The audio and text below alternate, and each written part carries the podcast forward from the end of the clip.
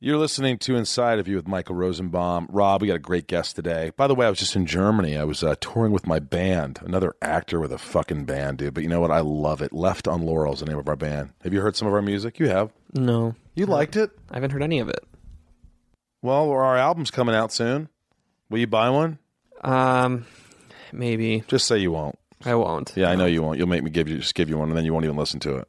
You'll give it to your brother-in-law or something that loves me. That's but you- likely. but you don't love me. That's likely what'll happen. Anyway, our guest today is Jennifer Morrison. You've seen her in many things. House. Uh, she was in a Star Trek movie, wasn't she? Yep, and her dad is Jim Morrison.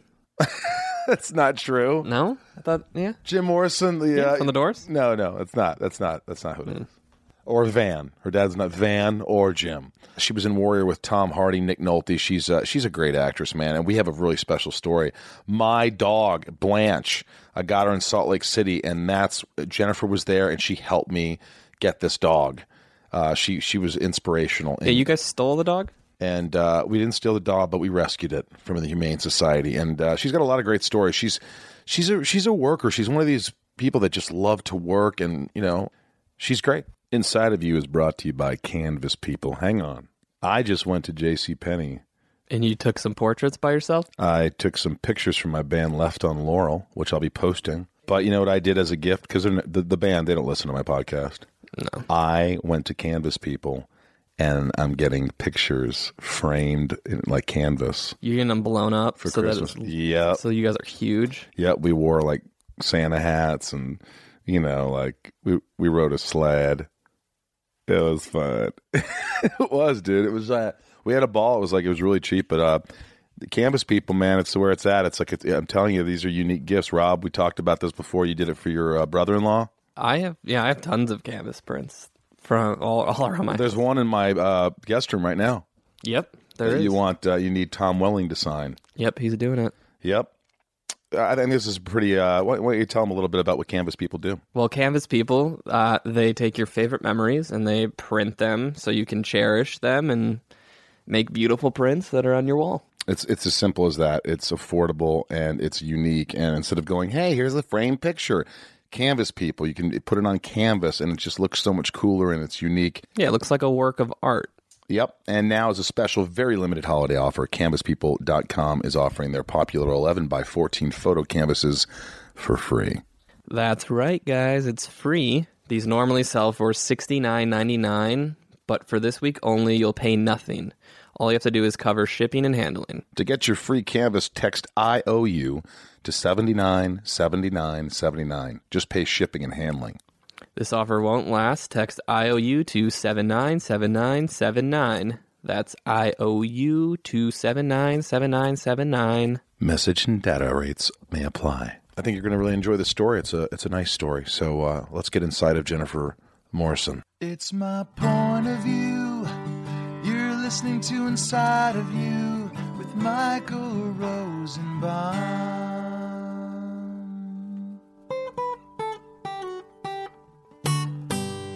Inside of You with Michael Rosenbaum was not recorded in front of a live studio audience. Where- It's kind of far away the table from her, isn't it, Rob? what about this? but That's where it always is. yeah, that's fine. But I'm just saying, if the table was any clother, clother. I sound like Chevy Chase and some of the clother, Clother? clother, like a Christmas Vacation when he's frozen. Normal. Here's the problem: if we move that, Rob would be closer to me, and I don't like that. I don't like that either. I don't know. I just met Rob. I don't know.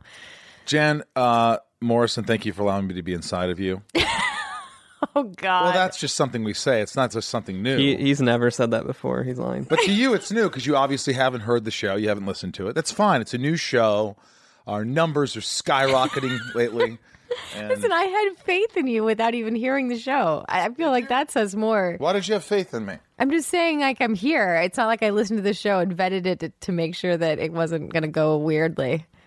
It's, it's going to be weird. You looked into it, didn't you? I really didn't. You really didn't. I honestly just didn't have time. You didn't. You're you're an incredibly busy person. Uh, yeah, You are. I'm not. s- I, that sounds so obnoxious no, when someone says it's it. honest, aren't you? Some people have to be busy. Some people will I go don't crazy. want to be busy though. I, don't re- either, don't and want I a try break. not to. Why do you always work? Are you just so talented? I know you're a Steppenwolf grad. I know you've you've been all over the country. You've been in major motion pictures. You have been in successful movies, TV, all this stuff. But you, you haven't. I mean, I feel like I just gave you permission to stalk me by doing this podcast. well, I told you I got to do some research, but I knew stuff about you. Now, Yeah, I know. how do we meet? I don't remember. Well, that's a good start. we met uh, with my friend Dax. Okay. I think he knew you, and we Mm-hmm. went to your apartment, and I don't know where it was. And I think you had a roommate. Was my apartment.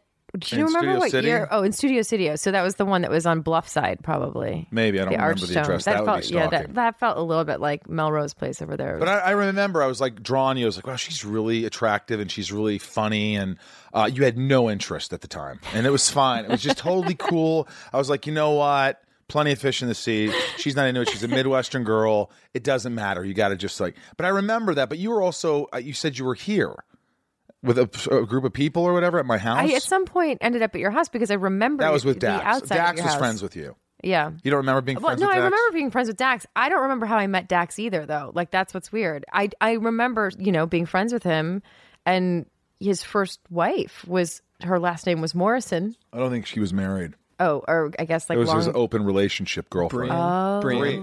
He talks about her Oh. but in the her podcast. her n- last name is Morrison, so I, I it? remember that connection. Yeah. I think that's how he and I started talking at some point. He's like, "Oh my god, my girlfriend's last name is Morrison." That's um, crazy. Yeah, My God. I was like, oh, okay. Uh, so I, yeah, I don't know. I, I feel like I have memory issues. Do you remember meeting me though? No. I mean, Not- I know. not at all. I remember knowing you. I know we went to dinner. I know we talked a few times. I know at some point I ended up at your house because I remember your house, but I Okay. don't remember. This is- that just sounds like a horrible nightmare, or or a blessing. Or uh, look, you probably had a group of people over. or yes, of something. course. Why would you be over here if there wasn't a group of people over? You- there's no reason to trust me. I'm a 20 something year old actor who's. Fr- here's the. You had no hair. That's the thing. I remember you had As no I hair. saw you at this convention, which was Salt Lake City. No, that was.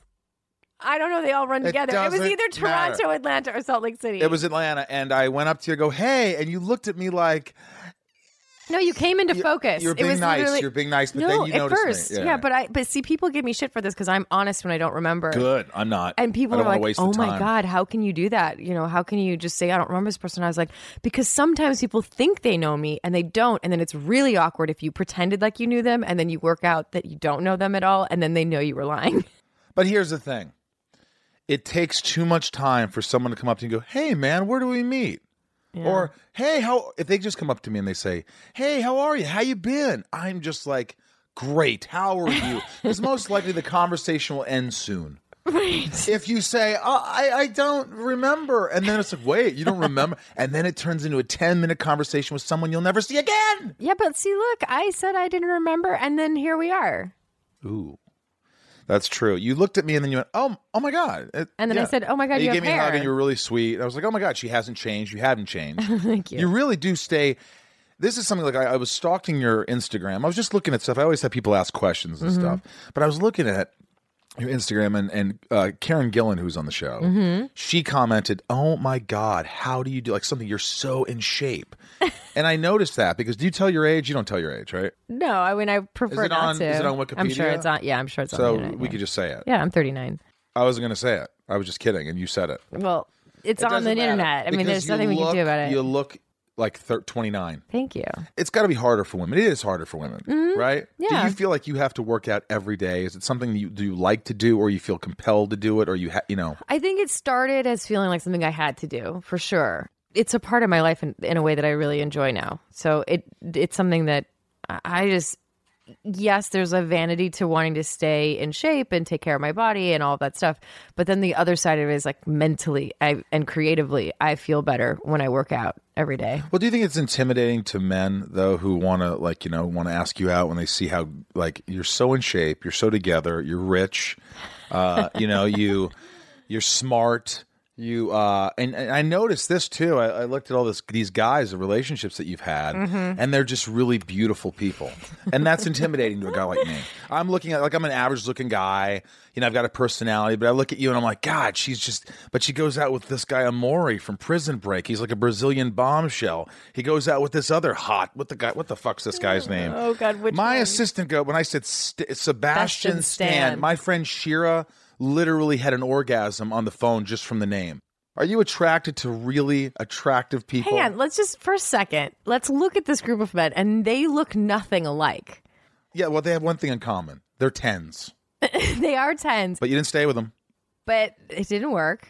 But I don't really have a type. Like everyone's always like, "What's your type?" Like if you look at, and I'm I'm only listing the relationships people happen to know about because I obviously don't want to bring attention to things that don't need attention. But you know, if you look at the relationships that the world happened to know about, which is Jesse Spencer, Amadi Nolasco, Sebastian Stan, uh, I think those are the three that the world kind of knows about.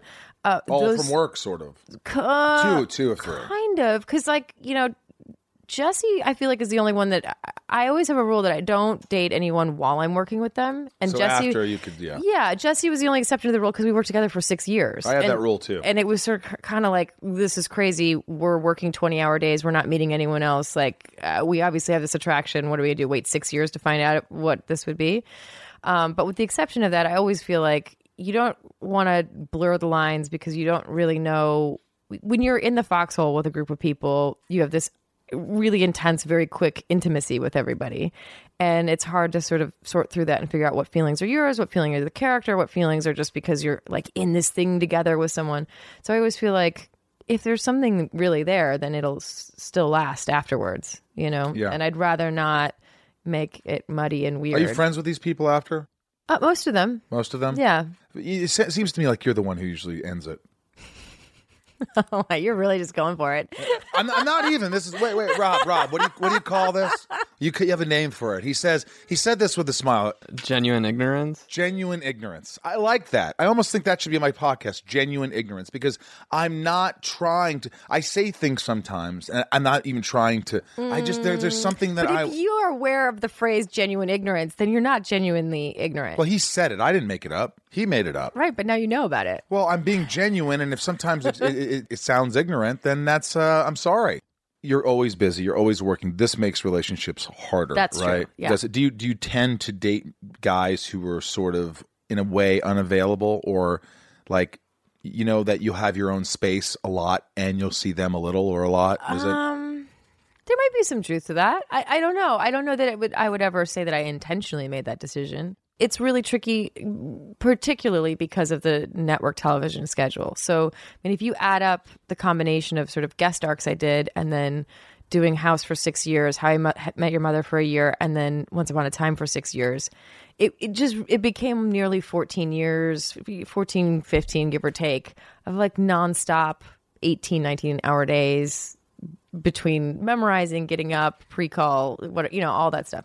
So when you're doing that and you have a contract and you feel like the it you lucky need your time? no, no, no, I don't mean that. I like you feel like the luckiest person in the world that you get to do what you love every day and you're so grateful and excited. You're like, I don't want to be mad at this, you know, but what you are trading off is time to be yourself. Yeah. You know what I mean? Like Yeah. so so that there's like a really tricky push and pull there where I think probably my dating history would be very different if I hadn't been on those shows. Because, yeah, I, I mean, you meet someone, and then if that person is available to see you the th- three weekends away from where you are, when you happen to come home again, you're like, oh, I, we'll, we'll go on a second date. This is exciting. This person's available when I happen to be available. You know, and not to say that I haven't, obviously, I've been very attracted and connected to the people that I've dated, or I wouldn't have dated them, but you don't necessarily kind of learn what you want and what you don't want in the same way that I think someone who doesn't have that schedule does. How much does uh, charisma play in a relationship? like if you meet somebody and they're just really charming, they make you smile, they're fun to be around. Is that above looks? Yeah, I think so. Well, what if the looks are like a seven? Are we talking about you? What's No, happening it's am here? about Rob actually. Rob, my producer. All right, let me take this back because you know, let's say let's say life was different for you. yes. Let's say you were still back in Arlington Heights, Okay. Illinois. Yes. You know where I'm from. You know where I grew up, Where? Indiana, Southern Oh, yeah, Indiana. very, very similar to Arlington Heights, Illinois. Probably. I've never been to Arlington Heights. Go ahead, Rob. You're begging to say something. I grew up in Hoffman Estates. No. Holy shit. We're neighbors. Yep. What high Estates? school did you go to? Fremd. Yeah. Oh, we competed with you guys. You guys were 211, District 211? Or, Yeah. Because we were 214. But we would play, I didn't play, our but sports would cross with Rob you guys. is a nerd. I wasn't a nerd. No, you weren't a nerd. You're not. He's an athlete, dude. This guy can hit the freaking softball. I bet. He can. He's like a great athlete. I was surprised when I saw him. I think he was surprised that I was better than he thought I'd be. You were better than I thought you'd be. A lot better, let's be honest. You guys are so cute. Can you believe Rob's 29? He has a kid already. 30, What? 30 with a little baby. Holy shit. Can you believe? Could you imagine yourself back in Illinois as a 39 year old woman with an 11 year old and a you'd be you'd be certainly be married if you lived back in Arlington. I don't I'd be know. married if I was in Indiana, maybe two or three times. Maybe. I don't. Uh, What was it like growing up? Did you have good parents? I have great parents. Uh, my parents are still together, which They're is teachers, right? Yep. And their te- my dad was a high school music teacher, and my mom worked with him because he had a nationally competitive high school marching band. What's a music therapist though? Your mom's your your My sis- sister. Your is a music sister's a mu- therapist. what does that mean? So she went through grad school to do all the s- normal sort of studies that you would go through to be a therapist. And alongside that, because she is incredibly musically gifted, I guess the, I, I'm not going to explain this as well as she would. So if whoever out there is a music therapist who's listening to this, forgive me for however I messed this up. But what I do know is like she works with anyone, especially, especially kids who have trouble communicating.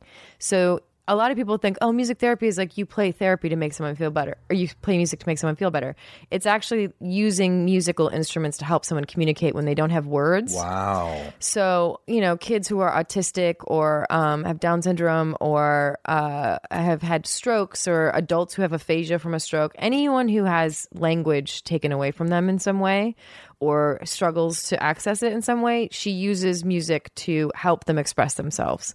And it really is incredible to watch because That's you- beautiful. Yeah, you watch these kids who might be throwing tantrums because they can't express that they just need water or they want, need a hug or affection. They don't have the access to language to do it. And so she lets them develop a language with the instruments that they're gravitating to. And then they're able to communicate so then there's less frustration. And then when language starts to become available to them, they transition into being articulate a lot faster because they've been able to express themselves through this sort of musical language they now have that skill set and they can transfer it into actual words. And to me, music, music to a lot of people is everything. Like for me, I always wanted to be a musician. I never had the greatest voice, but I started a band, and I'm I just love it. I feel good when I'm playing it. There's something just special about it. And my mom always had these '70s love songs and these '80s growing up, you know. And Mm-hmm. Yeah. I always had music in the house, and it just made me happy. Even today, you know, I need Steve Perry's "Foolish Heart" playing on the radio, Yeah. and in the car, and I'm calm. Yeah. And it just it creates like so I could understand how someone who has communication problems, music like al- also you played the clarinet. Right? Yes. Is the clarinet the smallest instrument or is that the flute? No, I think a flute's smaller. Is yeah. it what, how big is a clarinet? Show me a. It's like you know, That's a not that long thing. Yeah. Na- It's yeah, it's not like a I wouldn't consider it like a sexy instrument. I didn't say it was. I, I- what's what, wait, what's a sexy instrument? Like the kazoo. That's not a sexy instrument. Smaller. I know, a guitar. Guitar is a sexy instrument, Ooh, you what know. a- yeah, yeah. Uh, I think most string instruments I think are I don't know. Uh, See those over there? oh yeah, see? Yeah, um, I'm, Those are five guitars right there. So, all right, you played the clarinet in high school. I did. Were you good? Can you There- still pick know- it up and yeah, play it? no, I'm very good. I don't really know what I'll ever do with that skill. I would need to get my endurance back, but yeah, I was very naturally good at it. What does a clarinet sound like? It's a horn instrument. It- well, it's. I don't think any instrument sounds like Yeah, that. that's terrible. I just can't. I can't picture or I'm try- I don't know how to explain what a clarinet sounds like. I, I mean, can we pull up some clarinet music? Rob. So your parents were there. They were good. They were present. They were teachers. They educated because you're a very you, well-educated person here. Thank you, And yeah. I could sense that. Do you uh, do you date guys that are equally smart or smarter, or can you date guys that are? That's Are- the string part. You know what's We great is we could play this and we don't have to pay for it because it's so old that they can't charge Yeah. us. haven't- There you go. That's what a clarinet sounds like. You can? Can you play this? yeah, I have played You this. can play this. yeah, I've played this solo. Can yeah, you play this for me sometime? I don't know. I like I said, I need to get my endurance back. All right. It's about to get That, that's pretty. actually. Be- oh, keep playing it. It's pretty.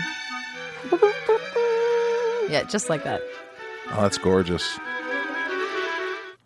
Um, I, I could listen to some classical occasionally. What kind of music do you listen to? I have a pretty wide spectrum. I when I'm working, I listen to classical music almost exclusively because I can't really concentrate when there's lyrics. So when I need to be really focused on something creatively, I have my classical music that I go back to. Um, in the mornings when I get up, I always put on like Chet Baker, jazz. Like that's sort of my. I have a very extensive morning routine. Um, and so there's always kind of sort of chill music in the morning. And then like I like hip hop and I like I mean, I even like top forty. I know everybody kind of like thinks that's not Top a cool forty thing. now. and whenever you know like See, i I- just i yeah. don't have i'm not real picky I, I, i'm not gonna sit in the car and listen to that over and over again but if i get in the car and that's on it's not gonna bother me you know Okay, what i mean well, I'm going to give you a test here. Can you listen to uh, the Commodores?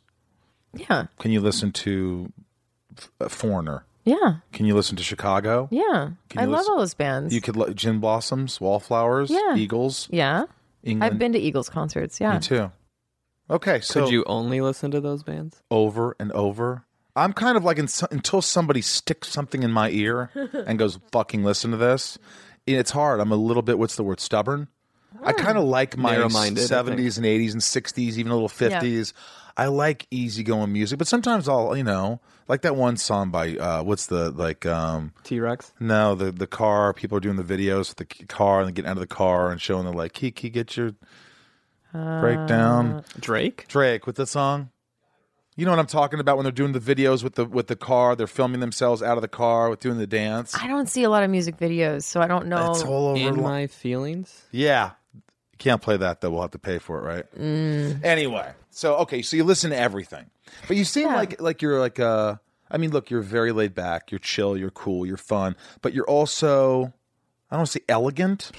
well thank you i'll take it I mean, are you someone who likes to go eat at really nice places all the time? no no Can I, you go get a burger at like uh, somewhere easily? a hundred percent you can. You yeah. eat meat. You don't. You're not a vegan. No, I I mean I try to as I've gotten older, th- this is part of being healthy. I definitely eat less meat, but not because I have a really strong aversion to it, but because I feel like I'm healthier when I'm kind of sticking with veggies and fish. Yep. So it's more kind of driven from a health perspective.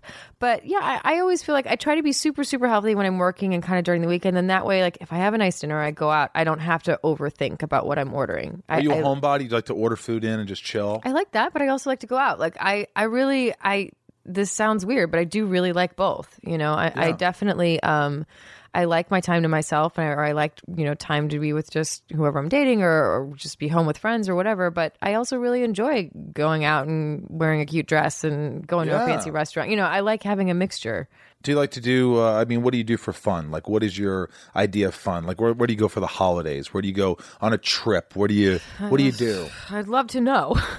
I'd So you love to- really don't travel a lot. No, I mean I travel, but for work. You know, uh, I used to try. I backpacked in college and loved that, and I did used to travel, but when I had time. Um, but now because I'm away all the time for work, I just like to be home. I'm always trying to find an excuse to be at my house. You know, here or New York. Do you really wish you could? I mean, do you want to be able to just do nothing for a while? Yeah. Do you Do you hope that? Well, you know, there's an easy solution to that. It's the word no. I know, I, but see, the thing is, here we can have this conversation. I try like this stretch of time. I was like, Hang out with me. I'll I was- teach you how to say it over and over. No, no, no. No, no. But you get some big offers. Like I get some offers that are nice every once in a while, but a lot of them are just like, eh, you know what? I don't, you know, I don't need to do this. it's hard when it feels like it could be life altering in your future in a way that you've dreamed of. Like you know this what I mean? podcast. Yes, I mean I couldn't say no to this. Yeah. You know, it's like I'm developing a project with Sony right now as a director and if opportunities if doors start opening with that or there's certain moments I can't I just feel like how do I say no, you know, because this is a chance to as a young f- filmmaker, female filmmaker, be able to potentially direct a franchise for a major studio. Like I'm not gonna- Franchise. Yeah. Because you just directed Sundogs. Yeah. Which you should see. Where's where's that? Where can they get on that? Netflix. It's on Netflix. And uh, Allison Janney's in that. Yeah, she's amazing. Did, how was it your first directorial experience? I mean, did you? I mean, that. I directed a movie, and it's the hardest thing ever. I made the mistake of being in it, the lead. Mm, Yeah, that's way harder. but yeah. it was just one of the most and every time i talk to any director it's the most difficult thing you'll ever do it's bit like you we're at the end where you just feel like you're gonna die yeah right Yeah, but I was also so excited. I mean, it was invigorating and life threatening. it was li- I, i'm telling you i thought so I, I just remember being in the car with my friend tom deneen who came out to sort of be my like, assistants and they're my best friends and they're sitting in the car and we're driving at 6 a.m to set and i'm in the back seat and i just go this is the volume i had i could actually it works because i have a microphone i go i think i need to go to the hospital and Neen goes, she goes, and then switched conversation, but she never looked back to see me. If she looked back at me when I said, She would have known you meant it. I think I need to go to the hospital. they would have taken me to the hospital. I was depleted of all energy. There were days where my friend was like, You haven't sat down in eight hours. You haven't eaten today. yeah. I was like getting too skinny. It was just like so stressed. It was just, it's like, it's a lot. It is a lot. But you want to continue this. You, you, you potentially might direct a franchise. Mm-hmm. You can't talk about that. I can't get into what it's about, but um Uh, is I it can- fantasy? No, actually it's not. It's um it, it's like taking a historical figure and and making a sort of action hero out of them. Like George Washington. Yeah. He could chuck apples as Exactly. a superpower. Yeah, exactly. You just can't say anything. Maybe I hit. Did I nail that one? No, I'm George just Washington? not allowed to talk about it. Uh, when I said George Washington, you looked at me like, should we edit this part out? no, no, it's fine. I just it's not about George Washington, but um it's a- I thought I nailed it. great with the pseudonym. fucking- no. No. I'm an idiot. Inside of You is brought to you by Shopify. Shopify is the global commerce platform that helps you sell at every stage of your business. This is an amazing platform. I use it on both podcasts.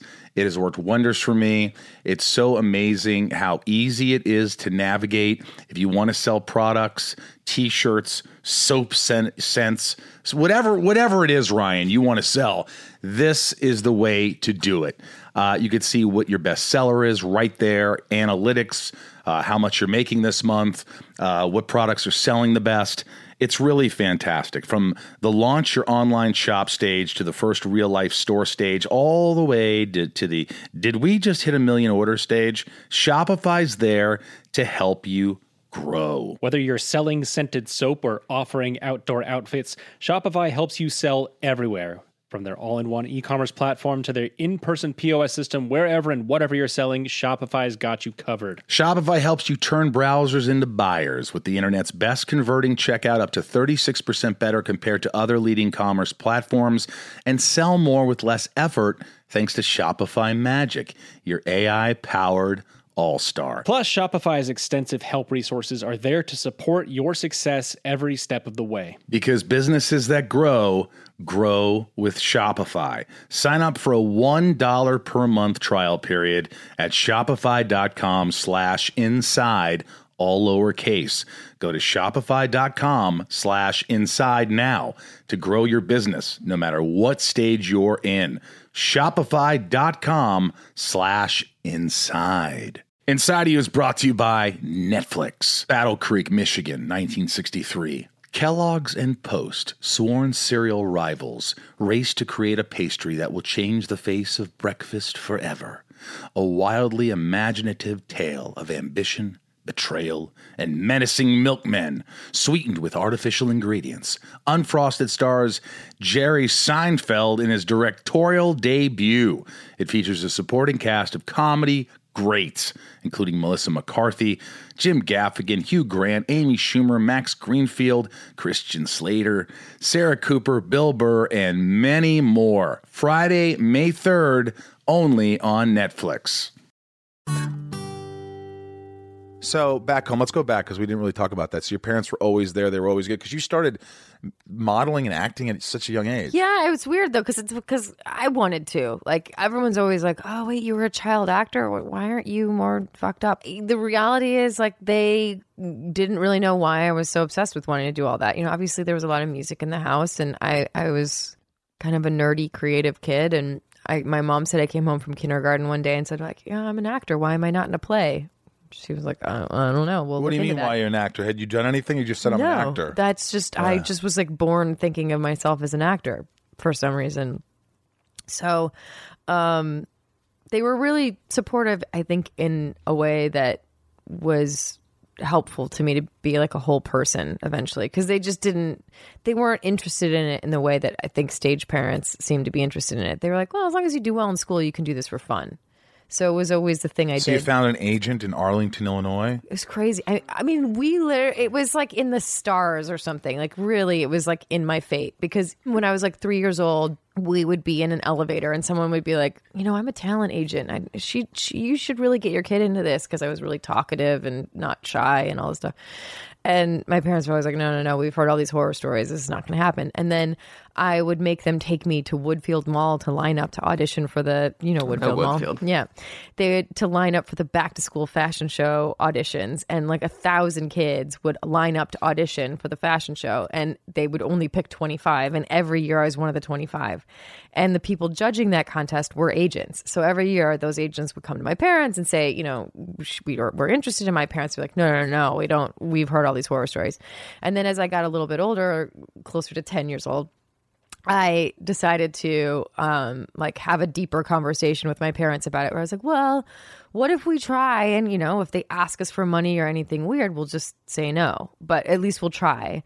And luckily, my parents were open to that, and they're like, "All right, let's try it." You know, Let me So- guess. You were like the first audition you booked. No, no, no. I was not the first audition, but you know, I did a lot of print modeling as a kid, and then sort of started with that, and then that turned into commercial auditions. Do you and- keep any of those old pictures or anything? Oh, my mom has like albums of them. Do you ever? everywhere. Does she ever show you? Look how cute you were. There's a lot of those Or pictures Oh, you are, but around you are, the house. too. I appreciate that. Well, her saying. that. Um, but uh, I haven't seen them in a while, but they're around. They're definitely around. we should post some of them. I I, I think I have a couple times in the past. What about you did a commercial with Michael Jordan? I was on the cover of Sports Illustrated for Kids with Michael Jordan. Was he cool? He was. I was so starstruck and nervous. Like I was. I- I was 11. Did you get his autograph? I did, but you know what's really sad? I had Threw him it away. sign. No, I didn't throw it away, but I had him sign Air Jordans, which You wore, I wore. and it just got rid of the autograph. No, the autograph's there, but can you imagine if I had him sign Air Jordans that he personally gave to me, how much those would be worth now? And instead I was like, yeah, I'm going to wear these to school. So you have them still, yeah, I have them still. and they're signed, And they're signed. but they're dirty. But they're dirty. Frame them, or, or I'll buy them. How much do you want for them? I don't know. I've I'm done- not kidding around. oh, God. Now that's exciting. Like you're you're a Chicago Bulls fan, Rob. You, you are too, obviously. All Yeah. Cubs and all that shit. I would buy those off you. I, you say they're not worth anything. I would give you two hundred and fifty dollars for. a pair. Oh, well, that's. Yeah. I've got a signature and a napkin somewhere if you want to buy that. And that's shit.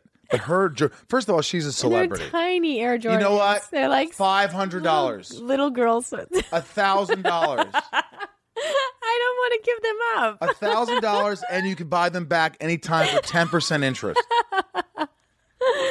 I, no, I, I don't think they're for sale. By the way, wouldn't it be weird if I had little girl Air Jordans? I just thought about that. So weird. Yeah, why did you? Oh, look at these! Aren't these cool? They're signed by Michael Jordan, but by your sister. I mean, Hmm. yeah, that's weird. I didn't think of that through. It's a little weird. I don't want them. Okay. I'll keep them. I never had Michael Jordan's autograph. That would have been really cool. Yeah, I felt cool for a second. Yeah, that's pretty cool. And you wore them to school. Yeah. It's so You're like, sad. look at my shoes, man. it was not going to help my social situation. Were you always smart in school? Yeah. What's eight times eleven? 88. Okay, just throwing it at you. It was an easy thing. If Thank you- God it was easy because I can't do math anymore. Really? I used to be very good. I used to be quick. I used to, I would practice for the um, math tests. You know, like they'd have those pages and pages, and it'd be like, how many can you do in five minutes or whatever? And I would get the pages from the teacher and then go home and practice them. And then I'd be like, ready, you know, and I'd always Yeah. win. You're always good. But I can't do, I What's a can't, symbol for potassium, I have no idea. Rob? That's is that K? Yes, it's K. You got it, Rob. Wow. you you wanted to be an actor always, and I guess so. You started doing plays in high school, Mm-hmm. and you were also cheerleading. Mm-hmm. I mean, you were doing everything. You were, were you popular? No. You weren't Uh-uh. I had, popular. like one friend. You were modeling Uh-huh. as like a fourteen year old kid. You're Yep. with Michael Jordan, and you had one friend. Yep. Wearing that's you know why? Because they thought you were a bitch because you had those fucking Michael Jordans on. Yeah. She's a pompous little pisser, isn't she? Yeah. What was it? There were multiple things that happened. I had an unfortunate sort of social incident when I was like eight. What happened? Uh, well, you went down that rabbit hole. I know. Well, I mean, I don't know how else to explain why I was so unpopular. Basically, I mean, I peed in my pants in front of the school. Like that was like, but it's a long story. Getting I wrote a movie about that. I, there's a long story getting to how that happened and why that happened, and it was it's a very specific reason how we got there and how that happened. Um, but it was just one of those things that like once that happens and you're going to school all the way through high school with the same group of kids, I was sort of raised in a way where we were taught to always turn the other cheek, you know, like never Fight back. or- Yeah, and, and I understand it as an adult looking back. I understand that mentality, but I think it really would have served me to have just stood my ground a little bit. And um and so in addition to that having happened, I didn't ever really stand up for myself, so it became kind of sport to make fun of me, and that never went away, and that kind of just stuck with me. And then Do they have a nickname for you? God, I can't even imagine, I'm sure. And then I was away a lot because I was doing modeling and acting and all this stuff. So then, and in addition to all of that, I wasn't there. Y- e, It's so much easier to continue to grow that mythology about someone when they're not around, you know? So, Oh. Yeah. um, you know, it's funny because there, I, w- w- when I, I think it, maybe it was Jesse, somebody was saying around one of my, the one really good friend that I had at, from grade school, um, Eileen, we were home for holidays or something. And he was like, yeah, yeah, sure. Of course she didn't have any friends. And like sort of thought I was making it up. And she was like, oh no, no, no I would not wish on anyone what she went through. And she doesn't even know the half Oh my of it. God, Jen. And so, and, I, and I'm not saying that like, oh, poor me. I'm just Well, saying you were bullied. yeah, b- bat terribly. And so she she really his, was so sweet to go to bat for me like that and just be like, "Listen, I heard even more than she heard, and it was bad." So you know how kids are. Like, It's terrible. It's just like, you know, not every. It's it all comes from parenting too. Parents got you know they don't teach all the. You know, I, I had kind of. I guess my parents were pretty dysfunctional. They were, you know, we've Mm. talked about that ad nauseum, but uh, they always wanted me to be nice to people Yeah. and never be mean. it's very midwestern and though. So yeah, maybe it is. That's a. cu- I think it's almost even more cultural than it is parenting. You know, Uh, it's like a very midwestern thing that I think really probably serves all three of our lives in certain ways, and then also can sort of undermine us in other ways. You know, it's like it's very tricky sometimes to just go like, you know what, this person's not going to like me. I-, I have to just be okay with it. You know, Do you think anything that you do now, you're acting, you're modeling, you're away, sort of like you wanted to be away because of all that that was going on? probably. And maybe that's why you're you've become so much of a workaholic, so much of like there's kind of that there's got to be some yeah, psychology. well, I mean, to there's like that. a real safety in that because I have Right. control over that. Yeah, I have control over how hard I work. I have control over, you know, going the distance and making sure I show up and do a good job. I don't have control over whether or not someone likes me or. Uh, I like you. I appreciate Rob? that. I like you too. Thanks, Yeah, guys. I like you. So you're likable. so you know I, i'm sure there's something to that and and also i just i always really did dream big you know there were just all You these wanted to be a movie star? well i wanted to, i wanted to make things i had no interest in being famous i actually never really thought about it because i thought i was going to be on stage and you don't really equate fame with theater Right, you know yeah. i was like oh i'll probably live paycheck to paycheck and like had this romantic idea of living in new york and being a theater actor and and that was what i was sort of imagining you know i i didn't really know to imagine the tv film side of all of it so that all is something that i had to kind of come to terms with and adjust to and figure out on in, in a different way as that started happening so it was more just like i wanted to make things i wanted to direct plays i wanted to make a character i, I just i want to make things you know and i get so excited about that that that's when it becomes hard to say no. Oh, is and you when- just did like you went to Steppenwolf, and then you've done you were in, in the last decade you've done a couple of Broadway shows, right? How demanding to, to me. I don't know. I don't know what happened to me, but I was in college and I did a lot of theater, and I got out of college and I did off Broadway stuff, and you know, I mean, way the hell off Broadway, like New Jersey Broadway. Sure. And then I just, I don't know. Then I started getting TV work, and I was like, I mean, it's just the money's so much better, and I could live so much better, and those three hours on stage every night and sometimes a double show one or two nights Mm-hmm. and the same my biggest issue was doing the same fucking thing over and over and i have a problem with that even when i'm on a show Yeah. i'm playing the same character it's hard for me i almost like after i did the pilot of some of these shows Yeah, and you're like, "Okay, that I was did it." great i did that character did a, i thought i did a great job let's go to the next role Yeah. and i wish it could be like that because i guess that's movies you do Yeah. three months in a movie, so that's great. So TV, unless it's like now they do eight to ten episodes a year, and that's more appealing to me. That is- me too. because then I do three or four months, and then I'm done for the rest of the year. Yep. and that's great because I just I do get bored, and I put so much into it. Do you e- exhaust yourself with work? Do you know how to balance yourself? Like, do you get home and I got to study these lines inside out over and over and over and over to the like? Are you a perfectionist? no, I don't think so. Not with learn, not with with learning lines like that. I I feel like I have a system that works for me with that. I Please tell me this system. I I usually write every line three times, and I have I feel like I completely see the line differently when I write it because the punctuation kind of disappears, and it's like a different tactile experience with the with this with the lines that you're saying. So you just write it. I mean, so you look I at do it. each like let's see of a scene. It's like in the first line I write the first line three times and then I write my second line three times and then and then I'll get all the way through it and then I'll do the whole scene just one line one time per line all the way through. And then if I still feel like I need some time with it, I'll run lines with my assistant or whoever will run lines with me. But usually once I've said it out loud two or three times, I know that I know it. And then I do a ton of character work and I do hours and hours and hours of like digging, diving, figuring out who I think this person is. But I don't fixate on on it like in a per, the sort of perfectionist line by line way. I it's more like okay, I know this is in me. I know I have these lines, and now I want to figure out who this person is, and then kind of let the two things come together. do you ever uh, you ever on set and you just can't get it? You can't find it. It's not coming there. It's you very know, rarely. You know your line's coming. You're disconnected and you can't remember that line. Or you feel really like got a I have- sharp memory. I have a pretty sharp memory, but it's this muscle that I've been, you know, it really is a muscle. I think that has been in motion for most of my life. But I there were a couple times I think on House where we worked such crazy hours on that, and I was so tired all the time. You know, I think there was probably one or two times where I just couldn't get a medical word or some, you know, just couldn't get it. yeah, and I did eventually, but it just you know, I just mean like tripped over it a couple times instead of just getting it. You know, I get. I tend to get really embarrassed. I usually like to get it in the first take, and then I get really confident. I got it now. Let's really make it great. Yeah. If you don't get it in the first two times, now you're just struggling to get the fucking lines out. Yeah. Now your performance is affected. Yeah, no, I don't ever want that. I always like to know that I know it well enough that it's never going to affect my choices. I once yelled out in the middle of the set. I go, "I'm not good today. I'm not good. Everybody, mark your fucking calendars." And you know what? That's how I do it because everybody started laughing. Yeah, and it made me- diffuses Then it. it diffuses, and I have a I I have a tendency to do that where I just want to diffuse things, make people laugh, make people kind of like, and we're and they're all there with me. Yeah. You know, I No, have that's it- great. I don't. Are you like that on set, or are you kind of quiet? Do you like make friends? Do you like to preserve your energy? It depends on the set, and it depends on the character, and it depends on the day, to be honest. Like there was days on Once Upon a Time where I could be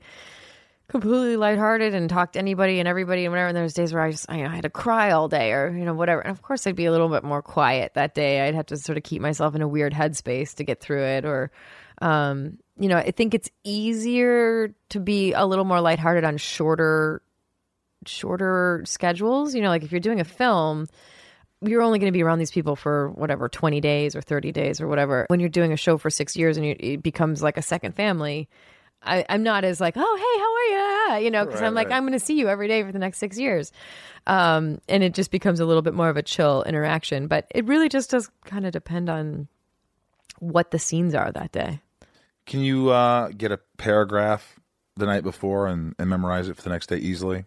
usually with yeah with straight I, this you don't. is it doesn't freak you out. You're not at dinner with someone like talking to your friend Nancy, and you're like, "No, Nancy, I just got an email. Oh my god, they changed the pages. I got three new pages of dialogue for tomorrow morning. First up." That doesn't make your heart beat. That doesn't make you sweat a little. That doesn't give you some, uh, uh, you know, some hives because it does me. i would love still- to have more time than that but no it doesn't freak me out Shit, who are you? Why are you so together? i don't know Why are you so together, Jennifer Morrison? There's not. I'm trying. There's besides the pissing in the pants, which a lot of kids do. You just happen to do it in front of other fucking kids. Oh, A lot of You people. seem like you're. You're. Look, first of all, you're intelligent. You're fit as shit. You're fancy, but you're not fancy. you, you know, you've, you've done well for yourself. You're directing. You're producing. You even, I read, had an associate producer credit on Glee. Yeah. You brought Glee to the creator yeah and you got an, only a fucking one first year associate producer credit?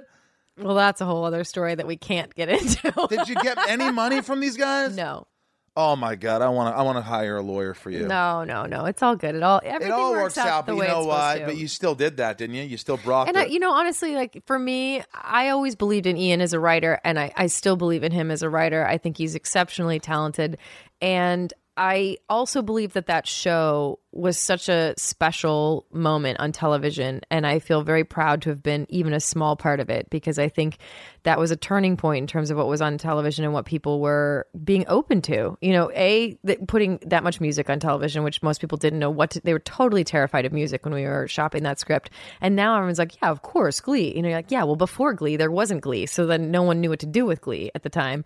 Um, and that was Ryan Murphy's genius figuring out exactly how to handle that music. But the characters that were on there, the LGBTQ issues that they Yeah, covered that was and, great. and opened up on television, the idea of sort of seeing the inside of the life of these kids who were in the music department, who were theater kids, who were creative and maybe would have been teased or, or made fun of in some way. And, and it, it was giving the world a chance to see this different side of, of those kids. And so I, I feel like all I care is that the world got that show. You know, I feel very lucky to have been a little, I think little there's- tiny part I of think that. that's amazing, and I think you're being very kind. But I think there's probably a party that's just still like, you know, hey, it was a huge success, and I brought you the f- thing, and I helped you sell it, and you know, I need some more, some something. I mean, that's just life. But that's happened to me many But, you know, times. it happens, and you it know, eh, happens. you learn from those experiences. I could have protected myself better. I could have made better decisions up front in terms of uh, how I positioned myself, and you know, all those things. And and I don't think you get to, to the place that I am now without learning those lessons on your own. You know, people can tell you and they can say, "Oh, you should have had this contract or you should have had this agreement." Sure. Or you know, and you, You live just and learn. you just don't know until you've been through making those mistakes on your own. And luckily, I made that mistake in a way that I still can feel very proud of my involvement. You know, well, Jane Lynch lives four houses down. If Oh, you really? Want, if you want to go talk to her, no, she's amazing. she is amazing. She's isn't she? incredible. She's so fucking funny. She's so funny. Uh, what was the first thing that that your parents when you were so proud of that you got uh, a TV show? What was the first like acting role that you got that was like holy shit? well, I mean, I I booked Intersection when I was thirteen. Who was in that movie? Richard Gere and Sharon Stone. Oh yeah, that was a big movie. It was a big part. yeah, I played their daughter. And um, How old were you? Thirteen. Oh my god. playing a little bit younger. I mean, I was a, I was a really young 13. I looked maybe 10. But yeah, that was that was wild. You know, that was life altering in a way that I don't think I even understood was life altering cuz at 13 I was like, this is cool. I had no idea who Richard Gere or Sharon Stone was. I wasn't allowed to watch R-rated movies. So I was like I was like, well, these really nice people are letting me play their daughter. Well, you're fearless at 13, aren't you? When Totally. you're on set, you don't care. You take any direction, and you're perfect. Do you have that same kind of ability? Because a lot of kids, I think, like Haley Joel Osment. I'm not saying I'm not discrediting him. I'm just saying some child actors they're so brilliant because they're so uninhibited, Inhibited, yeah. and then fast forward, and you lose that. I know I've lost a little bit of Mm-hmm. that. I'm sure that I've lost that certain you know, swagger, that certain kind of like, oh, but I mean, I still have it, but I still think that when you're younger, although me, it was different because I wasn't a child actor. I really didn't start till later.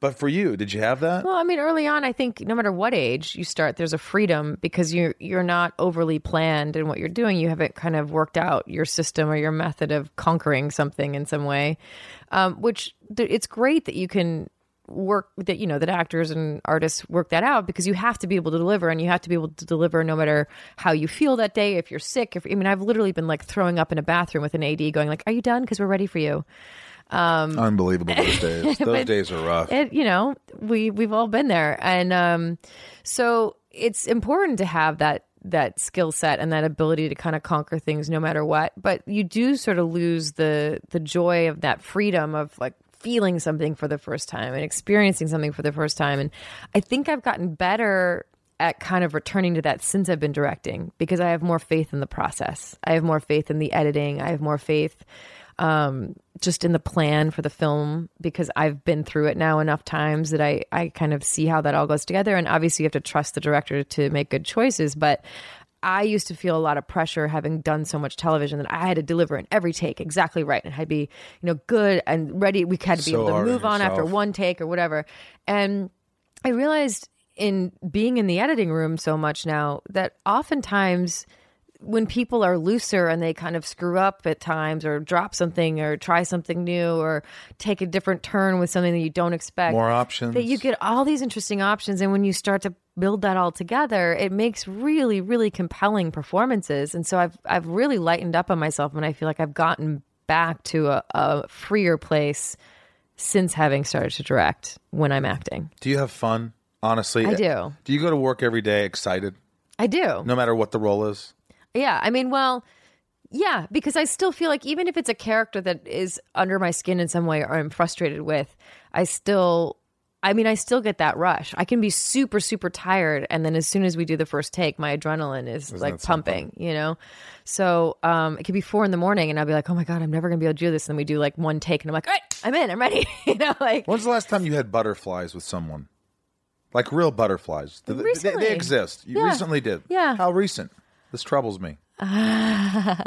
no, it was like, it was probably about a year ago. It's A not, year ago. I'm not seeing that person anymore. But no. you had butterflies. Yeah. I, I've only had that a couple of times. Isn't that s- a a miraculous feeling? It It's a- is. it- you c- and sometimes you try to get it back, yeah, but- you can't really. but I you've think lost that loving feeling. You know what I mean? Yeah, I guess that's true. I I think like the unexpected is where that comes from. You know what I mean? Like I Yeah. feel like I think that even with someone you've known for a long time, um, just I don't know. I, as I've gotten older, I feel like we all are very similar. It's like we want to be understood, and we want to feel uh loved. You know, Unconditionally.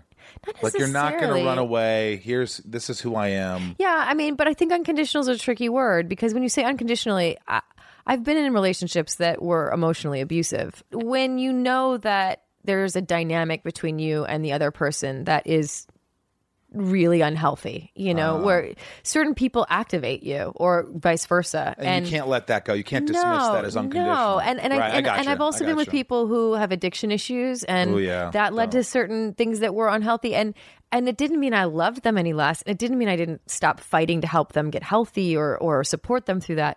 But I I had to, as I was growing up and going through different relationships, get to a point where I was like, oh, there has to be a line. There there has to be a line because you cannot just give yourself up to letting some someone use you as their punching bag in some way, an emotional punching bag. No one's ever hit me. You know, I just think that. That's because you kicked their ass. Like, you're, you're in such shape. so I think unconditional is a tricky word because I think it's I think it's a beautiful thing to to stay and to to be present and to know that there's going to be ups and downs and there's going to be beautiful moments and there's going to be sort of mellow moments and whatever in relationships but I think you do have to have a sense of your own boundaries and know what's when those boundaries are I have a rule. yeah There's some rules. Not ru- I don't have rules. They're not rules. They're more like if I go on a date with someone and they get shit faced on the first date, probably not going to go out with them again. That's Yeah. a, that's a major red flag. If they're like, oh, I drink three or four times a week, right I'm not going to go out with them. Right. I don't want. I, I look out ahead of time. I don't want to waste any time in terms of those things. Yeah, if you have there's certain addiction red problems, flags. if you have all these things, I don't want to start out with that. Yeah. You want somebody that's healthy. And I'm sure we've all gone through it where we don't. And it's see it tricky because coming. you can't control who you're attracted to. You know, I you mean, can't, like- but you can kind of say, "Hey, I know this is not good for me." And the more mature you get, you Right. can hopefully say no to those things. yeah, exactly. I agree. you agree with that? I agree. do you love yourself? I do. You do, without even blinking an eye. Uh huh. I do. Okay. I've learned. I mean, I I wouldn't have been able to always say that. Really, there were moments. Oh, for sure. I I I think um I didn't know myself for a really long time. I think it's taken some real serious work to. Do you go to therapy? Yeah, I do. You I do. have for like ten years. Yeah, I, I go to therapy. I, love it. I do Um, too. And um, but yeah, I mean, it's it's interesting because it's like I think especially with what we do for a living, I came to a realization. I don't know, probably five or six years ago, where I was like, oh shit, I spend more hours a day pretending to be someone else than I spend being myself. I had no idea. Like, I'd be on red carpets and people were like, what music do you listen to? And I'd be like, I don't know. I can tell you what music the character listens to. You know, I'd be like, where, what, what books do you love? And I'd be like, well, I can tell you what books the character loves. But you know, doesn't that like, scare you? That scared not you, a- right? yeah, it did. And it scared me into getting to know myself. And how did you do that? Therapy? combination of the therapy and my morning routine is a really big part of that because I learned that I need to get up at least two hours before I have to be at work, no matter what time. So even if my call time is five a.m., I'll get up at three. And it seems crazy. Even if you don't sleep, well, I'll do my best. I mean, I I have do you to take ha- anything to sleep? no. I have to have at least four hours of sleep. I would prefer to have six to eight hours of sleep, but I have to have four. I can function on four. So even if it's like going to bed at 11, I know I'm getting up at three to be uh, on set at six. I'm going to be a better version of me, a more creative version of me, and a more settled version of me if I have those two hours to be me before What do I you have do to in be those two someone else. hours? Um, I get up, I make my bulletproof coffee, and then I put my jazz music on and I Jazz write. hands. Yeah. You write. I write. What do you write? I just journal, like, but it's not. It's not like, oh, I'm really thinking about this. It's more just kind of getting the busyness out of my mind. Like, there's literally days that I'm like, I'm so tired. I had a green juice yesterday. That green juice was pretty good. you know, like, it's like it's like throwing up what's in my brain. You know, but it's amazing how settling that is. And then also, I very, very rarely reread any of it because I'm not writing it to, to have any kind of result. Right. But occasionally I will look back and you start to see patterns, you know, like, oh, wow, I'm really fixated on thinking about this one thing, or I've really been bothered by this thing for a long time because it's been coming up for the last six months. Or, you know, it's, it's an interesting way to start seeing your own patterns because you're so tired at that point in the morning and kind of unguarded that you really are just throwing up your thoughts. I don't. I don't. I, you know, I- I started to write journals, and then I thought, you know what? If I die, someone's going to read this, and it's going to I be know, I it's worry going to be about that. embarrassing. Yeah. But then I'm like, aren't you going to be dead though? right. But still, it'd be embarrassing knowing that I wrote that. It even would if I was be. dead. I agree. And I, Rob? it does worry me, but I, Yeah, I'd be embarrassed for you. I know you would. What an idiot. I feel like I gain too much to to worry too much about that. So I do that, and then I go through my emails. I like starting the day knowing that there's like zero unread emails in my Yeah, I'm email box. anal about that. I like to just get off those top emails or just drag them to a folder. love love Lo- those folders. Love those folders. There's a lot of filled folders. I got to get back to some of those people. Yeah. Sorry about that. Yeah. What's next? I mean, do you you're 39, you've got everything going for you. Do you ever think, you know, I'd like a family. I'd like to get it going. I'd like to Yeah, I mean, I think the way I feel about a family is this, you know, because obviously it's interesting because it's something people ask women and they almost and you have never well, ask men. Well, well, no, they, people ask me all the time, but I'm asking you because you had such a great childhood that I'm surprised that, you know, yeah, no, I I- so I, I wasn't saying that as a judgment of asking me the question. I just uh, calm down. sorry about that. He's only asked our female guests. That's not true. I ask guys all the time. Never. What are you talking about? Stephen Amell, we talked about his divorce. Uh-huh. Tom Welling talked about his divorce. Go on. Anyway, Jen. it's I fine. can go on. I can go on about that. No, it's something that women have to think about differently because of the way we're questioned about it. And I um I think I always imagined my future with kids and a family. And then I s- have worked nonstop. I, I don't feel 39. You know, my brain's like, holy cow, this is crazy. I froze my eggs, you know, a few years ago so that I just kind of took the took the problem off the table, you know. So I it was I I feel like the the best way for women to have a real true equal footing with men uh, is to freeze their eggs because um, the reason wait, that- wait. Would you say an issue? Would you say a? the best way for them to have equal footing with men, at least in, in a work environment, is to freeze your eggs because the, uh, oftentimes women have to step away from their careers because they have to stop to have kids because they're worried about the timing. I know people who've you know married people they probably shouldn't marry or had kids with people they probably shouldn't have Yeah, kids with that's- because they feel a tipping ticking time clock, you know. And so I didn't ever want to be in that situation because I feel like if I choose to have a family, it's because I want a family unit. I don't need to have a kid by myself to feel okay about my life. I totally respect people who feel that way, but I don't feel that way. But I do feel like if I end up in a relationship with someone where we feel like we want to have a family, we'd like to have a family unit, Yes. I want to know that that option is there and it doesn't really That's how I matter feel. when that happens. Yeah. Well, that's great. I, I feel like for me too. It's like people say, "Well, are you never get married? You'd be a great dad." Mm-hmm. You'd be great. And I go, "Yeah, yeah." You know what? I really. Somebody said it so simply because you need to say things certain simply Mm-hmm. to me sometimes. but they said, you know, my wife and I, we started dating and we just got along so well and really loved each other and did everything to each other, everything together. And finally, it was just like, I want to get married. Yeah. And then we were just married. And then all of a sudden, we're married and we're like, we- it just felt, everything just felt like it should. Yeah. And then you had kids. Look, there's always mistakes or not mistakes, but Right, no. but but I like to think that I'm I just go with the flow. It's like if you meet somebody and it's it's a no brainer, then there it is. If not, then wait for the no brainer Right. or not. Yeah. And I, you know, that's the other thing is like, I have a great life, you know? Yeah, you I've- do have a great life. I've really You have been- a pool. I do have a pool. I don't have a pool. Oh, yeah, You, have, a hot tub, and a sauna. You're doing the well. sauna was like three grand. I got it installed in my backyard. The jacuzzi was there when I moved in. Ah. I don't have a sauna. yeah, well, you will when this show blows up. you will be getting a sauna. Um, I don't know what I was talking Yeah, about. you're talking about your pool. No, you brought up the pool. no, we went from We went from freezing- freezing my eggs to the pool. I'm not sure how we made Well, that. sometimes my my eggs, my eggs, my You were thinking about your eggs in my pool, and that's scary. no, Micah, my eggs. I'm gonna choke on my water, my Kent water. You ever drink Kent water? They're good. They don't even give me money. They just give me free product, but they're really good. That's nice. Yeah. No, but oh yeah, that's what I was gonna say. You know, people have this idea that you have to be married by a certain age or certain things have to happen by a certain age, and it's like I just don't want to force anything. I've I've had long relationships, I've had short relationships. I What do you enjoy look for in a dating. guy I don't know. partner? Uh, I would say it's- it's a tough one, but honestly, isn't it somebody you're just like? I love being around them. yeah, you want to be you This want is to just want fun. to be around them all this the is time. just fun. Yeah, it's easy. yeah.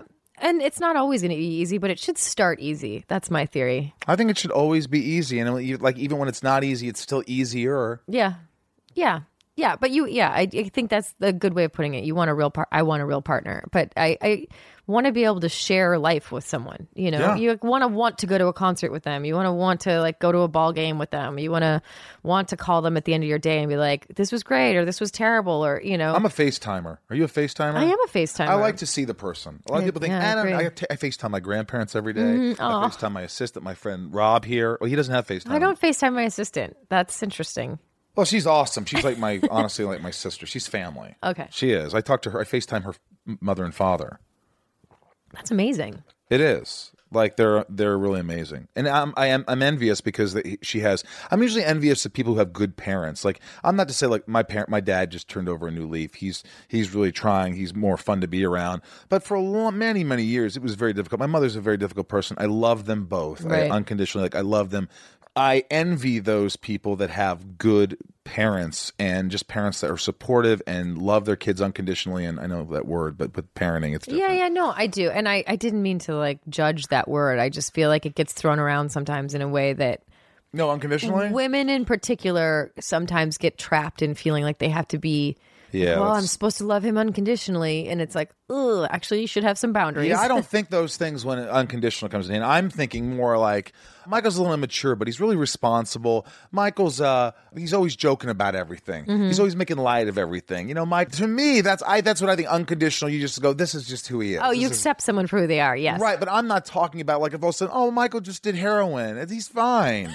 That's not what I'm talking about here, Jen. Fair. It's okay for your parents to unconditionally love you, but Right. that sets you up to expect that out of a relationship, and Yes. that's not good. I agree with that. Like if Jen, you know, if, if Jen was here talking about how she's uh, you know drinking four or five drinks a night, I'd be worried about her, and I'd probably ask her if she needs any help. but I, w- I wouldn't date her. That's I wouldn't unconditionally love her. That's not part of that word. You know what I mean? You have an animal. I do. You have a dog. I have a dog, What's the dog's name? Ava. Ava. That's my sister's middle. Oh, no, that's her first name.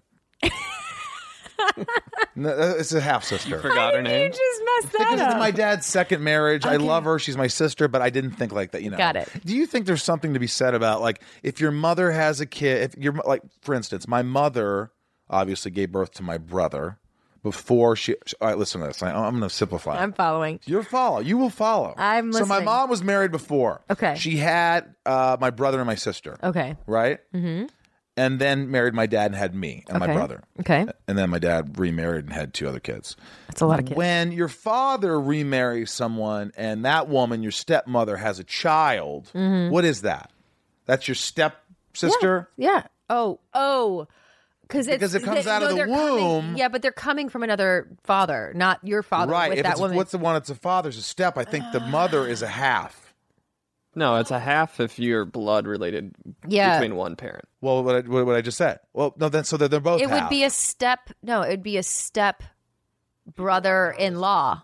not brother in law. This is Oh, Because yeah. in law's Oh, marriage. yeah. so it would be my. But they came to him through marriage because I think if it comes out of the mom's womb, you're closer with that person. Okay. Because it, you both came out of the same thing. Oh, your mom's. Yeah, it- oh, I see. So, but if you came out of a different vagine, does this make sense at all? It does, though, in a weird way. You're thinking it, it does make sense. I don't know. In my brain, My mother had some two kids out of her vagine, and am I closer than them that my father, who had sex with a woman and it came out of her vagine, who Right. I'm not related to? But it's still his, and that's but your it's still step. your father's. That's it's your not someone else's with that woman. It- it- Eh, to me, there's something closer about I think a mother's vagine. Yeah, they're they're your half sibling then. What? yeah, but it's your that. But dad's- either way, it's a So half. I was sibling. right. It's a half sibling. Well, I sort of right. Unless she had a kid with someone else and then they got married, then they become a stepkid. Trivia question, Jen: How many times has my sister been married? How many times has your sister been married? Well, according to the signal I just got across the room, three. Four. You were wrong, Rob. You don't, you don't know me at all. Four. My sister's been married four. Mom's Wait, three. so what? So, but you've never been married, right? I haven't been married. Don't shake your head and look down like this is an impossibility. Like No, an don't implausible deflect the thing. question over there. Listen to me.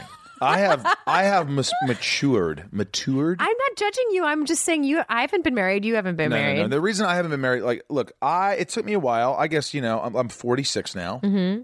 and I think through my 20s and mid, early 30s, I was kind of like, you know, and there's a difference. Let me tell you something. There's a difference between a player and Yeah. there's a difference between just a guy who goes out with a lot of girls. I was the guy Wait, who went out with a lot what's of girls. the difference? I'll tell you right now. If you go out with a lot of girls and you're honest about everything and you're just like, hey, I'm not looking for anything, that's there's nothing fucking wrong with that. I don't care what anybody says. That's If true. you're a player and you're just talking girls into going out or sleeping with you, Yeah. or that's a player And kind of you're- promising things that You're, you're not- just yeah. promising things, and I know people like that. I, I, I used to know people like that, but I never was that guy. I was never the guy who was like, "I love you." I, can't, I the, the word "love." If you get me to say "love," I fucking love you. Right. All right. Yeah. So when I hit about 35 years old, that's when I really started getting into relationships. Mm-hmm. You know, I had some long term relationships, and that's and I felt that I just I like that. I like to. You know, I don't like dating. It's not fun. No. It's like, you know, it's I don't have time. I have this. And you're like, my friend wants to hook you up. I don't know this. Just the dating. I, I just don't really have time for it. So, Yeah. what I do is I go on a lunch date because lunch is not Mm. a date. Interesting. Lunch, unless you know someone a little bit, Mm-hmm. but lunch is an hour That's true. hey, how was your burger? Great. It was so nice meeting you. If you like them enough, you say, hey, let's turn that burger into a steak. or let's go vegan. Let's gracias madres. What's it Gracias called? Madre, is it? Let's gra- Do you know what I'm saying? I do. Mm-hmm. So I like to do that, make it casual and easy. And then if it goes in, because I don't want to waste anybody's time. I don't want to spend three hours on a date with someone I, I'm just not, right off the bat, I'm not into. Yeah. Uh, I mean, that's, that's, that's it. That's it. Okay. Where, where was I going with that? No, you were talking about the difference between a player and a and oh a- yeah, I was talking someone who about dates that, a lot of but people. Then I started dating, you know, I, because ultimately I like to, you know, at the end of the day, like you said, it's nice to call someone and Facetime them before you go to bed and go, oh, blah blah blah about your day and laugh and go, oh my god, here's my dog, look at the puppy's face, isn't this Yeah. cute? And just the same, and you just go when you watch a movie and you fall asleep, or you watch Dateline, or you Yeah. you go out to eat, or you just go show up on their set, or Yeah. you. And you just support them, man. Yeah. That's and like it's nice. when two people support you unconditionally, Mm-hmm. and we know, we we use that word loosely. I feel like I've ruined your experience of the unconditional. word. No, no, I think that's very. I think that's smart to, to because I think some people might misinterpret Yeah, I that can word. do the wrong impression. yeah, it's I think also. that- I that's mean, you smart. just saw it being at the conventions and stuff, and the fan base that specifically for Once Upon a Time is a lot of young women, Yeah. and I'll, I'm learning in this experience with the show that it's a lot of young women who don't necessarily have a lot of role models at home. And they look to the characters on the show as their role models or as people who set the example for them. And I get asked a lot of questions that I never expected to be asked by strangers, you know? And these girls put a lot of um, stock into the answer that I give them. So I try to be thoughtful about it. And, and I feel like I've had a lot of conversations over the years with young women who are not necessarily in healthy situations.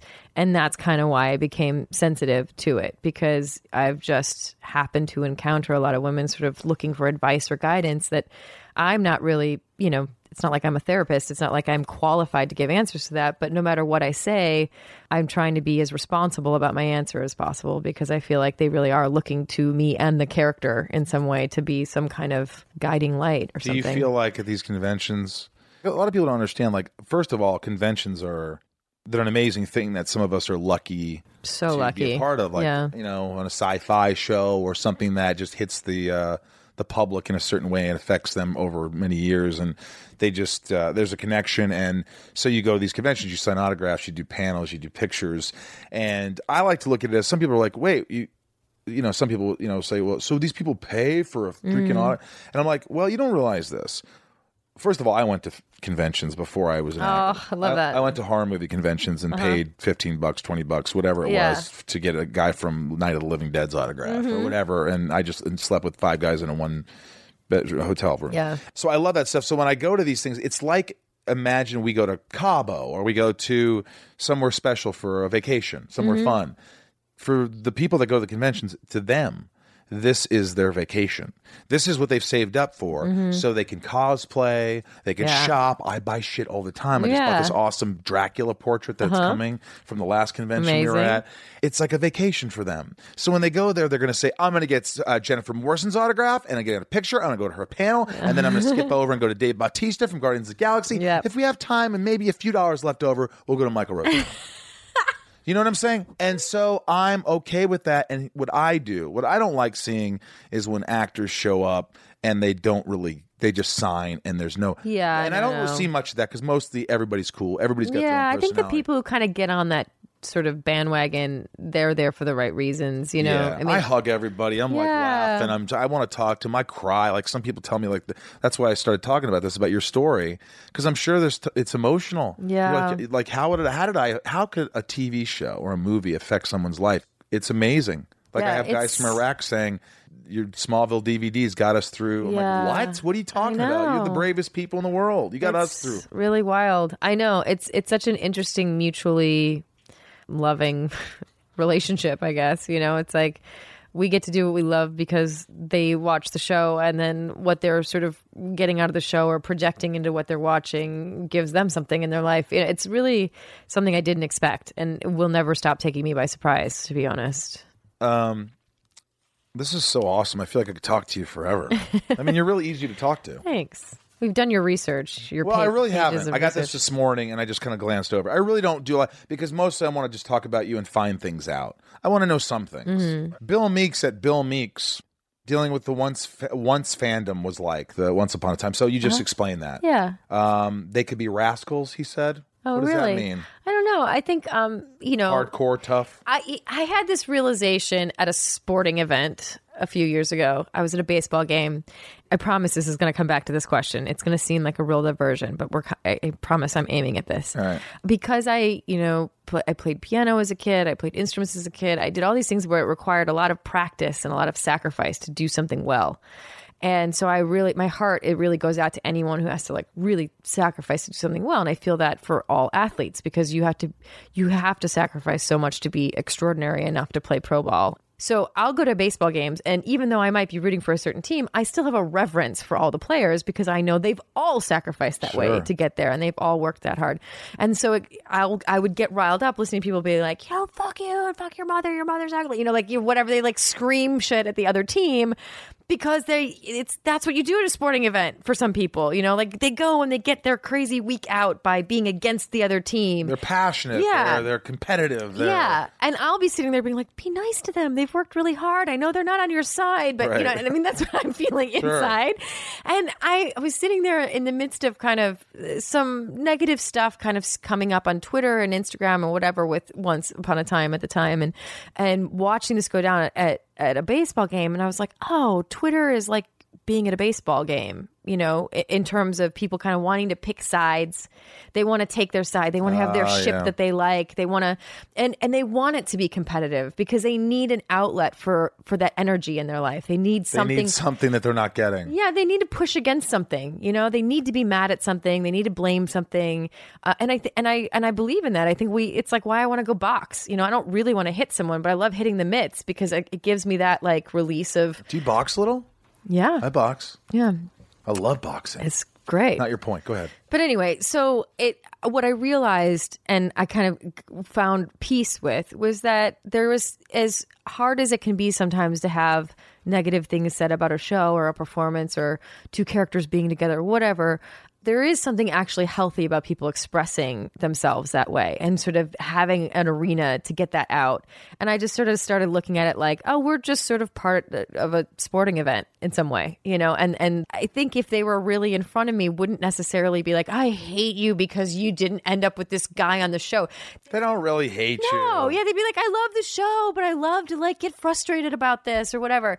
So I- you know, to each his own, and um, and I think ultimately. if you're what you're doing for a living eh, creatively is getting people talking and riling people up and giving them something to interact over, like that that's a win, you know? What did what Katie Lang say? Was it Katie Lang?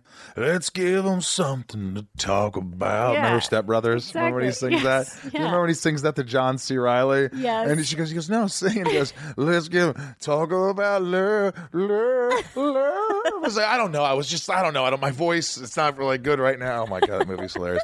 What at Cal Levi? What film franchise would you like? Uh, you like to be a part of? um that's a good question. I really I don't know if they're gonna make any more of them, but I love the Lord of the Rings movies. I only watched the first two. Yeah, I really like those. I feel like that would Good. be fun. I'm friends with Dominic Monaghan, name dropper. Oh. Yeah, he was on the show. He's great, man. What a guy. And he just got a role in Star Wars. Oh wow. What a lucky fuck, right? mean- Star Wars, Lord of the Rings, the two biggest trilogies. He's He could just- just do conventions the rest of his Yeah, life. totally. Well, Emily Sudol, love her at Ian Sue. Uh, what was your favorite house quote from Hugh Laurie? I always have trouble remembering stuff. I'm sure too. that there was something that, that was better than this, but the thing that I always remember because I felt like it was kind of the central theme of this of the show was um, everybody lies. Everybody lies. Yeah, that was the Okay. that was sort of the that was kind of the underlying thing for House in every episode because Sounds like House of Lies. the doctors that they interviewed for the show always said there's always a door doorknob question. You know, you go in, you you like examine the patient, you ask them all these questions, and you go, "Is there anything else?" And you go, "Oh no, no, I'm I'm good, I'm good." And then the doctor turns around, they put their hand on the door, and they go, "Well, actually." There's always like a well, actually, when their hands on the door, Right, right. and then and then you can sort of unwind the previous lies, is what these doctors said. You know that everyone sort of doesn't even realize how much they lie about their medical history, and so anyway, David Shore really kind of threaded that through. Uh, I think all of the episodes in different ways, and the way that that House viewed the world was that he assumed everyone was lying, and that's how he could kind of be smarter than everybody else. That was a great show. It was really what good. a fantastic show. I felt and I don't very watch lucky much. to have been a part of that. Mm-hmm. It was it was beyond for a network show too. It was just like phenomenal. I Yeah. mean, Medina at Medina 102. We'll finish with this one. What does Jennifer think was the most interesting medical condition that she worked on diagnosed during house? I think I like that question. Come on, wasn't there a guy with like something like with his butthole, something like something got stuck in his beehole? And I'm sure. I'm sure. I don't You'd remember that one. You no, don't remember I'm now. telling you, I cannot tell you how much I forgot from those years of my life. I just remember that I was always be- that there was always some sort of bodily fluid on me in the show. It was like every episode, someone either threw up on me, Urine? coughed blood on me, peed on me. Like I, it was like it was absolutely incredible how often Cameron ended up with some sort of bodily fluid on her. oh my gosh. That's what I remember the most. Huh, this has been really terrific. Thank you for allowing me to be inside of you. This is this is you know it's it's I I always don't say know what that- to say back to well, that. I always well, you can say anything. People say many things you- or nothing. What's the best thing someone said back to that? Um, I enjoyed having you inside of me. Oh, okay. That's been said, um, mostly by dudes. No, but this has been a real treat. You know, we sort of knew each other. We met at the con. You helped me get my dog Yeah. because you were like, "This dog's so cute," you, and I was like, "Uh, "I'm thinking about rescuing him." And the Utah Humane Society, will give a shout out to. They've been phenomenal. Yeah. And uh, Trish Helfer took my dog cool. back with She me. flew the dog She, I've back. already sent her flowers. I'm taking her out to dinner one night. We're buddies, and uh, and funny enough. Um, I don't know if you read my Instagram post. Did you read that? I haven't. Oh, of course you didn't. You're too busy. So it's been a really crazy No, I'm- week. I'm kidding. I'm ki- you. Listen, I am just. Jo- I'm a joking, joking. Okay. per- Uh, uh, what's his name? I don't know what you're The talking buddy of about. mine, the guy from Dra- Ga- Kyle Drago. oh yeah, Jason Momoa. Jason he Momoa. carry helped her carry the dog off the tra- plane and was like, "This is Rosenbaum's dog." You know the guy from Game of Thrones. I witnessed that. you you saw that? He really did that. That was a true story. Yeah. I think was that's so there. cool. So you were all on the plane. We were all on This the is plane. so my little pup Yeah. was in the plane with all these big celebs. yeah, with all the people from the from the co- convention. Who else yeah. was there on that plane? You know who else was randomly there who I didn't see until afterwards and got a text from was um, Wilmer Valderrama. Ah, Wilmer. Yeah, he was Wilmer there. I didn't know he was there. I don't think he was at the convention. I think he was just in, Salt, Lake. for something else. But he was on the plane, and Jason was on the plane. Trish was on the plane. I was on the plane with Jessica, who you met with I me. love Jessica. She's the best. Shout out to Jessica. Yeah, Jessica Herman. Herman. She loved me, didn't she? She's yeah, She did. she's great. Um, But um, no, no, She I, loved me, right? No, I'm like she loves She- you. she I, really loved I was me. like, I just was like, I should probably quantify that because she like loved you in a friendly way. 'cause Yeah, she's she's getting married. married. Oh, yeah, no, no, no, no, I was like, I total. didn't want to like miss. No, no, no, no. that. But I really liked her. um, but she, yeah, she's there's a reason I drag her to all if these the things. plane went down, if that plane went down, Oh, God. what number would they have read your name on the news? I don't know. I think probably I'm guessing Jason Jason, Momoa. would have been first. Jason Momoa, Wilmer might have been up there. Vilmer Rama Rama was Wilmer Valderrama, wa- uh, number Yeah. two from the '70s show. yeah, I yeah, Then probably put- number three, All right, that's a good. That's number three, top three. maybe. I, I, don't always know. thought like if I ever fly with like Matthew McConaughey, it's like I don't even make the news if I die. it's like all right, all right, all right. It's like yeah, Matthew McConaughey died on Delta Airlines flight 276. Uh, no one cares about anyone else on that plane. Aw, No, it's not true. My mom would care. of course Yeah, I you would would. care. I would care, This has been a, you'd care. of course. Where do you live? West Hollywood How many years have you lived there? since 2011. You love your place. I do. Do you go back to Illinois? Uh, yeah, I mean, my parents still live in the house I grew up in. Are they extremely proud of you? I think so. You Yeah. think so? What do you mean you think so? Yeah, they are. Yeah, they're Do proud they of me. say, Jan, I love you every time you talk to them? Yeah, Do you kiss your mom? uh, I mean, on the cheek. I don't know. This is weird. Why is it weird? You kissed your mom. Like, you know, I I I don't give my mom a kiss. I give her a hug. I don't really kiss yeah, her. I guess. I mean, my I, dad, I think am a hugger. I'm a hugger. I think I'm more of a hugger. yeah, so why is it a weird question? You hug or kiss? I think we hug. Well, We Rob, hug. what do you do? Hugger. You don't kiss your mom? Nope. You really don't? Uh, Jennifer Morrison, this has been a real treat. I uh, I'm glad you came on the show. I'm glad I came on the show, too. Yeah, I just yeah, will you come back? of course. You will. Yeah, no problem. Where can people reach you on Instagram and Twitter? Jen Morrison live with one N. So J E N Morrison live. And what about Instagram or Twitter? Same thing. They're all Jen Morrison Both. live. It was because uh, I launched my Twitter twit. Well, was it Twitter or Instagram? I can't remember which, but on Jimmy Kimmel Live, like ten years ago or something. So that's where the Jen Morrison live came from. Ah, nice. Yeah, I didn't Yeah. know where that came from. Yeah. And what's next for you? You're you're looking to direct again? Yeah, well, I'm developing that project with Sony. I'm attached to an indie film that I'm trying to kind of figure out when I want to put my foot on the accelerator with, and then I've been offered a couple of things as an actor. I'm just Do you trying get to do you get decide. offers all the time? I mean, like, every week, What's do you get an all the offer? time? Not all- uh, no, not every week. Every other week. Uh, well, I don't know. I mean, there's a lot of things I don't know about too. Like, there's only certain That things they just turn down before make they get it to you? To me, yeah. What's the most recent thing you turned down? Well, no, I mean, the most recent thing was not a direct offer yet. It was like, if you sit down with them, this will be an offer. And I wasn't ready to go back to, TV. yeah. Um, but, uh, I'll, I'll get there. It's just, I just, You I, need some time. I do. Well, I like hearing you say that. When's the next time you're going to take a two week vacation? It was supposed to be right now, but that went away, unfortunately. Why? Because of the Sony stuff? Yeah, the Sony stuff because this podcast. podcast came That up, was and it. I just uh, no. I mean, things come up that are so tricky. You know, it's like the the Sony thing where you just don't know when certain deadlines or certain opportunities are going to come, and you feel like you have to deal with it as it comes. And then, you know, I was just talking to my agents today about a project that's for Showtime that uh, sounds amazing and is one of those things that I would have to chase a little bit, but I feel like we've Is it got a it. pilot? It's no, it's a limited series. It's an eight episode miniseries. Is it the one that takes place in like Atlanta or something? I don't know. I don't know anything Oh, about it. yeah, this yeah, it was- was it like was a good. phone call on my way here, but it was just you know, it's very rare for them to call and be like, "We feel really strongly this is a great next move." You know, it and it's not an offer, but um, I have a lot of people in my corner on it, and it would be a smaller fight than other fights, you know. And so then just having to decide, like, okay, am I even just to decide if I want to fight for it? I still have to read the scripts. I have to. Do you read scripts pretty f- quickly? I do. I You do. like reading scripts? I mean, yes and no. I mean, I don't like getting backed up and having a pile of them to work through. I, I don't like having things like hanging over me that I feel like I need to get done. I'd like to just like kind of have stuff taken care of. And I think you should just. Did you ever feel like you're having a nervous breakdown? I definitely had those moments. I mean, I'm not having one now. I mean, on this podcast, I hope not. But like, you ever feel like I'm overwhelmed right now? I just can't do this. I'm directing. I'm, Yeah. I'm writing. I'm producing. I'm this. I'm journaling. I'm getting up two hours early every day. Yeah. I, uh, I'm in the best shape of my life. I can't. I, I'm, I'm. You know. I'm. I've, my eggs are free. Uh, freezed. Frozen. They're frozen. Uh, Freezed. Who says They were freezed? freezed. I, I graduated from Western Kentucky. All right.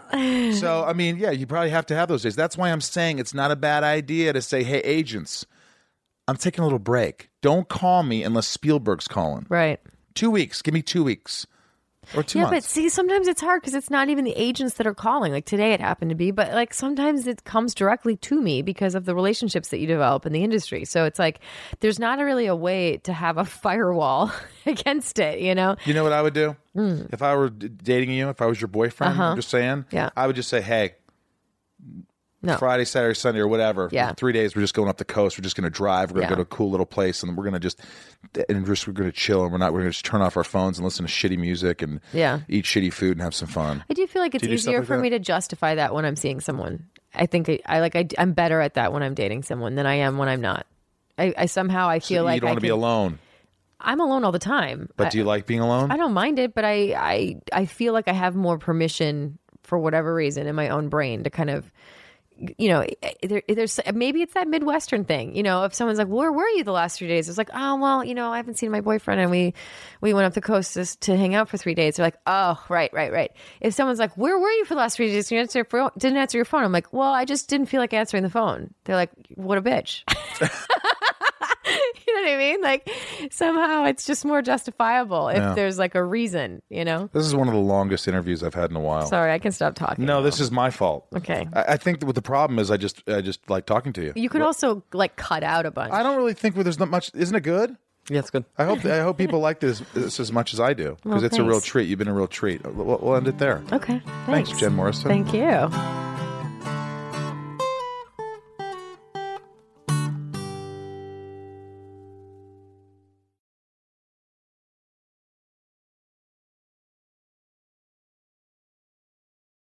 Welcome to Talkville, the ultimate Smallville rewatch podcast. Guest star Sarah Carter as Alicia Baker, although I didn't really work with her a lot. But Tom did, and they had some real big smoochy scenes. Yeah. Can we talk ab- about that? Could there be any more sex? What was three page makeout scene that just kept going? Good lord, we get it. They have chemistry. Jump in now or catch up on any of the past seasons of Talkville on YouTube or wherever you listen.